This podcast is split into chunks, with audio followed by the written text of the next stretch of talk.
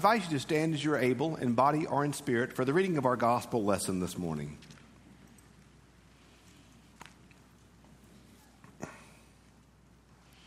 When he had gone out, Jesus said, Now the Son of Man has been glorified, and God has been glorified in him. If God has been glorified in him, God will also glorify him in himself, and will glorify him at once. Little children, I'm with you only a little while longer. You will look for me, as I have said to the Jews, so I now say to you, Where I am going, you cannot come. I give to you a new commandment, that you should love one another. Just as I have loved you, you should also love one another. By this, everyone will know that you are my disciples if you have love for one another. This is the word of God for the people of God. Thanks be to God. You may be seated.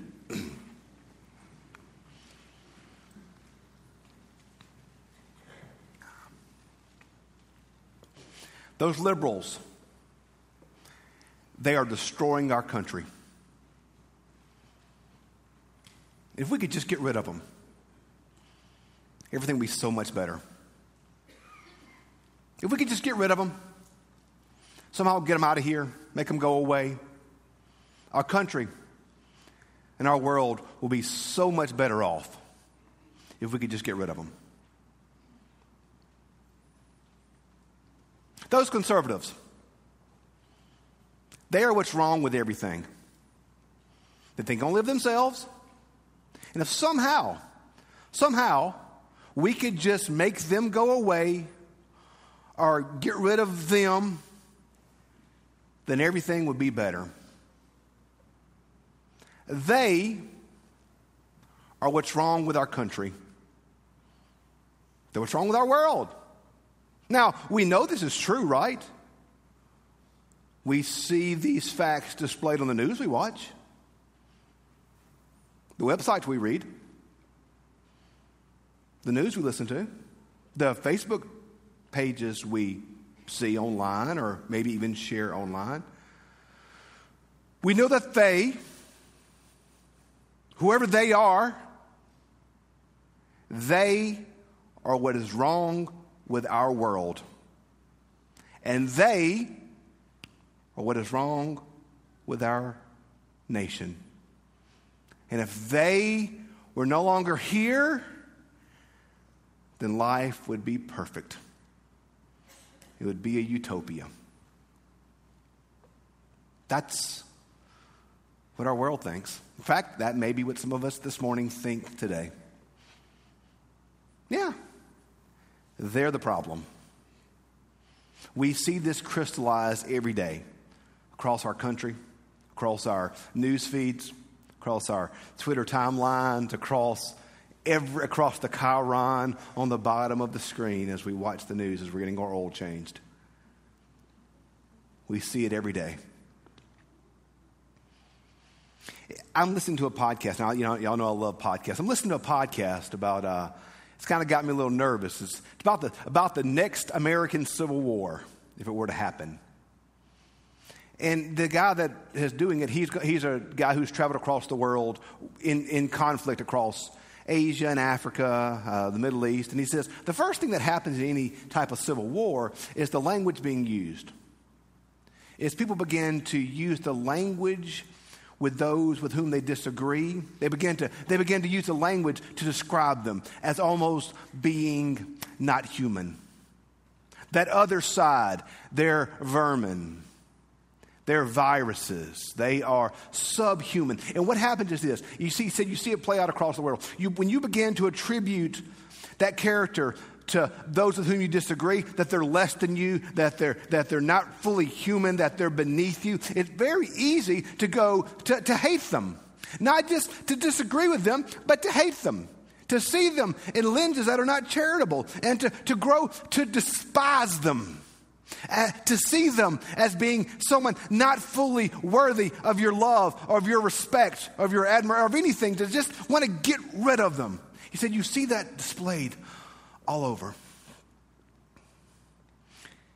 And I see it displayed all over our Facebook news feed. I see it displayed all over the opinion pages of the newspapers we read. I see it displayed sometimes even within our own hearts. as we think about them, whoever they may be. That's, but that's the way of the world, I guess. That's just the way things operate. That's just life in the big city. The way we think nowadays, the way we operate nowadays. It's their fault. If it weren't for them, it'd be okay. See, but here's the thing I'm not sure that's the way of Jesus. Because look at our text today. Today, today it's funny. We only this the text we read is a snapshot of a bigger discourse in John's gospel. It starts earlier and it continues on into chapter 14, on into actually chapter 17. It's Jesus' discourse before he's crucified. That's when he says, once he went, the text says, once he went out, the he is Judas. Judas has just left to betray Jesus, is what happens previous to this. And so Jesus sees Judas leave, and he knows, he knows Judas is going to betray him. So he knows now his time with the disciples is short. He knows what he says now. That the things he says now will be the last things he says to the disciples. So think about it. Think, think about if you were fixing to leave and you knew you would never see your family again. Think about if you were fixing to leave, you would never see your friends again. What are you going to leave with them? Like, Okay, guys, I'm fixing to go, and this is important. You need to know this. Don't put tomatoes on your tacos because that's disgusting. Like, no, you're not going to leave with, although that isn't important, you need to write that down. Tomatoes don't belong on tacos. Tacos should be meat, shells, lots of sour cream, and cheese, and that's it. You know, very simple. Like, but you're not going to leave that as the last thing you tell your people before you go. These are Jesus' last commands to his disciples. What does he tell them? This new commandment I'll leave with you that you're to love. You're to love one another as I have loved you. And that's what we see, y'all. As not, Jesus says it's this new commandment, but it's really the commandment we see across Scripture. Hit fast forward. Go to Corinthians 13. We sang it this morning. If I speak with the tongues of men and angels, if I surrender my body to the flames, if I give all that I have to the poor but have not love, I've accomplished nothing. If I preach the best sermon in all the world, in human history, but I don't have love within me, then I've accomplished nothing. If I speak with the tongues of men and angels, but don't have love, then I'm a clashing gong or a clanging cymbal. Jesus says this the greatest commandment is that we love the Lord of our Lord, the Lord of our, our God with all of our heart, soul, mind, and strength, and love our neighbor as we love ourselves. On this hinges the law and the prophets. If you distill all the Old Testament law, and all of Jesus' teaching, if you distill it down, it's going to bring you to love of God and love our neighbor. Think about the Ten Commandments. Thou shalt have no gods before me. That's loving God. Thou shalt not murder. That's loving your neighbor. But see, this loving your neighbor business is hard. It's typically pretty easy for most of us, most days, not to murder folks. Like, can't speak for you, but most days, not committing murder, eh, typically easier. But loving your neighbor with all that you are is hard because I don't like them. I don't like them. You tell me I got to love them? When I don't like them? Because here's the thing, y'all. We disagree. See, here, the mistake we make is this we have, we have mistaken agreement or disagreement for love. I'm not telling you you've got to agree with everybody, y'all. Hear me. I'm not telling you not to be passionate about your beliefs. I'm not saying that. I'm not saying that you should not fight for what is right. I'm not saying that you must be weak and unflinching and flinching in the, in, the, in the line of fire. No, stand for your beliefs. Do what you think is right. Stand for truth. I'm not telling you not to do that, but what I'm telling you is that person over there that disagrees with you, you got to love them. He does not give us an out. He said, Love your enemies. I don't like my enemies. That's why they're my enemies. But He tells me to love them. And that's so hard, y'all. The way of the world is the easy path to hate your enemies. It's the way of the world. It's always been the way of the world. It's always been the way of, it was the way of the world in Jesus' day. It's the way of the world in our day. But what does it say to the world when the disciples of Jesus can say this? I don't agree with you. I think you're wrong. I don't share your politics. I don't share your positions. But I'll love you anyway because I follow the path of the one who has called me to love. And that is so hard. But what would it say to an unbelieving world when the people of God unflinchingly, unapologizingly love everyone? But we can't do that on our own will. I think that's why one of the first steps for this is honestly our life of prayer. We have to pray for those. Jesus says, pray for your enemies. And sometimes I think that confuses us because what we mistake is this. Like when, when Jesus says, pray for your enemies, if our enemies, the people we don't like, are doing things that we don't agree with, I don't think Jesus is calling us to pray that they be successful in their stuff. You know, I don't think that's what he means. I think what he means is this that we need to pray for God to change their hearts. That we need to pray for God to pour his blessings upon them so that they can have their hearts changed. Because here's the thing, y'all the only thing, the only thing, y'all, this is why I do what I do. I believe this with all that I am. The only thing that can change someone's heart is Jesus Christ. That's it.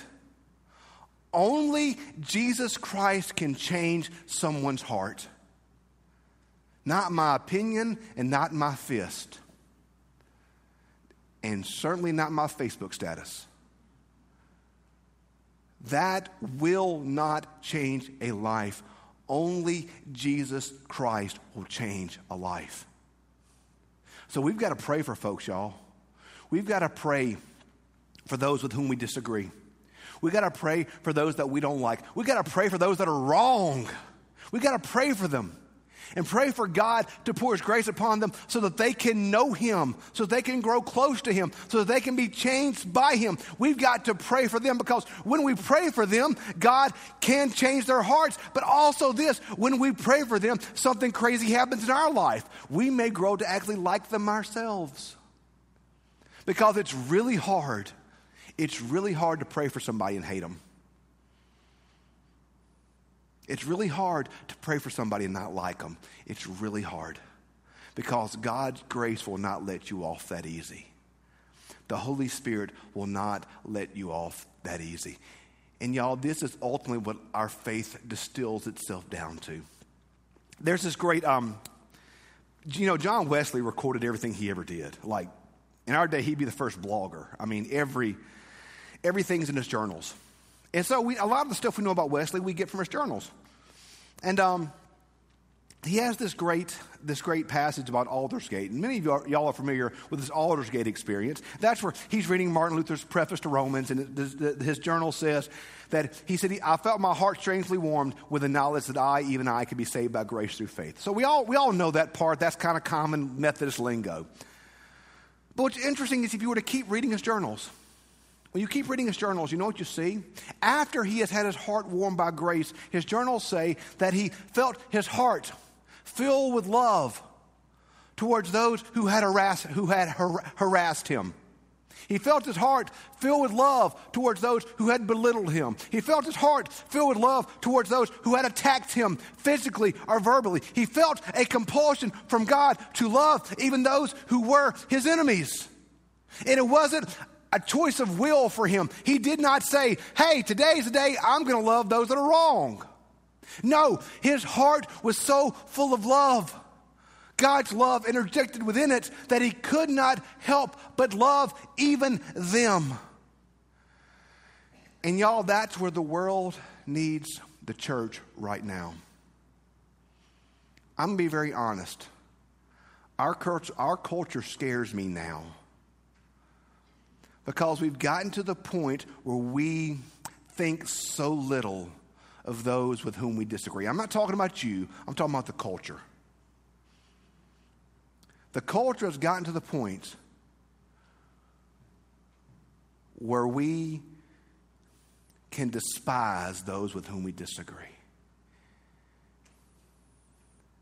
And for those of us that follow the path of Jesus, that is not an option.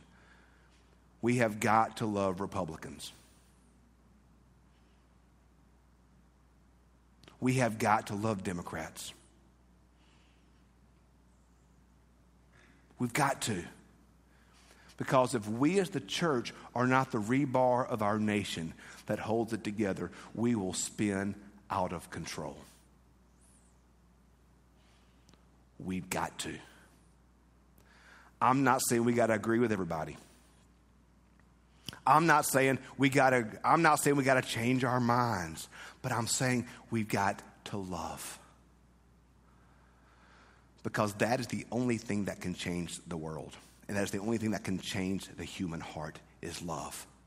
The love of God shed abroad is the only thing that can change the human heart. I believe that with all that I am. And if all we do is metaphorically punch the world in the face, why are they going to come to church?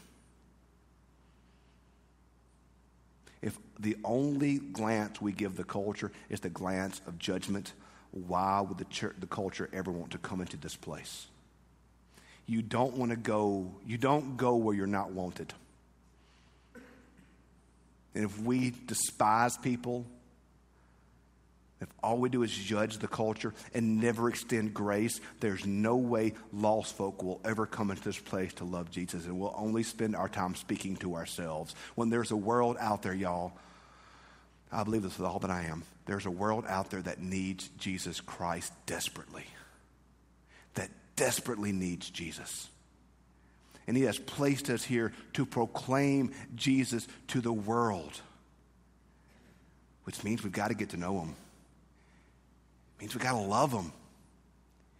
Even if we don't like them, even if we don't agree with them, we got to love them because that love will change them. I was, uh, one of my last classes in the seminary was a class on Wesleyan theology where, um, over the course, the, course we, our, the class finished, we had to write a long 50 page paper on some theologian. And so uh, the guy that I picked was somebody that I knew a little about, a guy by the name of Thomas Oden. Uh, he was a professor and he, he, had retired by that time. He lived in Oklahoma City. This was about, about 01, 02. And so back in the day, guys, this is crazy. Back in the day, they used to have these big books with names and numbers in them called a phone book. It's crazy. And um, so I went and looked up, the, got, went to the, this, this other crazy place called a library with books in it. It was just insane. Um, so I went to the library in Memphis and got the Oklahoma City phone book out and looked up Thomas Oden's name, and guess what I found? I found his number. So I just called him. I said, Dr. Oden, I'm a dumb kid in Memphis writing a paper on you. If you could tell me what to read, if you were in my shoes, young, entering the ministry, what would you tell yourself to read? What should I spend my life reading? Dr. Oden said, Andy, you should read the early church fathers. Because the world they live in is the world you're going to live in. Pluralistic. Christianity is going to become a minority voice in the culture. Christians may in time become put down upon. That's the world you're going to live in. So you need to see what the early church did. Here's the thing, y'all. This world seems to be spinning out of control. And we feel like we have no power to change things. But we've already done it once. Jesus started off with about 100 folk, none of whom were powerful, none of whom were wealthy. And they brought the Roman Empire to its knees and made Rome the seed of the Western church for thousands of years to come. These 100 people, through the power of Jesus Christ, changed their world, changed their culture, and changed the course of human history. They did it without a gun. They did it without power. They did it without any of these things. They did it through the power of Jesus Christ and through his love. The church did it once before. We can do it again. but we've got to make Jesus Christ irresistible. To a world in need of Him, we have to lift Him up. And the Word says, when He is lifted up, He will draw all men to Himself. The world needs us now, y'all. The world needs the church to be the church. And through the power of Jesus Christ and through His love, we can change things. I'm not saying we got to agree with them. But I'm saying this the Bible gives us no other option. We have to love them. As we love them, as we live out His grace, He will change the world. May we love all that we come in contact with.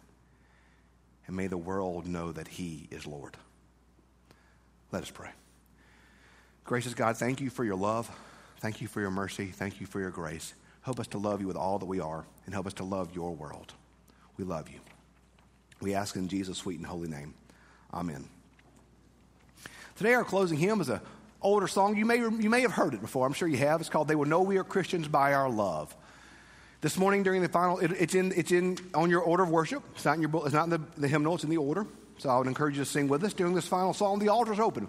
Perhaps you've never made the decision to put your whole faith in Jesus Christ as your Lord and Savior. Today is a great day to accept Jesus and proclaim his, Him as Lord of your life and live by His grace. I'd invite you to come and pray. Perhaps you'd like to learn more about how to join our church. We'd love to talk to you about how you can become a member of St. Matthew's. Perhaps you'd just like to pray. Maybe there's some hatred you've been carrying. Maybe there's some burden you've been carrying. You want to lay it at the altar. Today is a great day to give it completely to Jesus Christ. If you'd like for one of us to pray with you, just acknowledge us. We'd be glad to pray with you. But during our final song, the altar is open. Won't you come?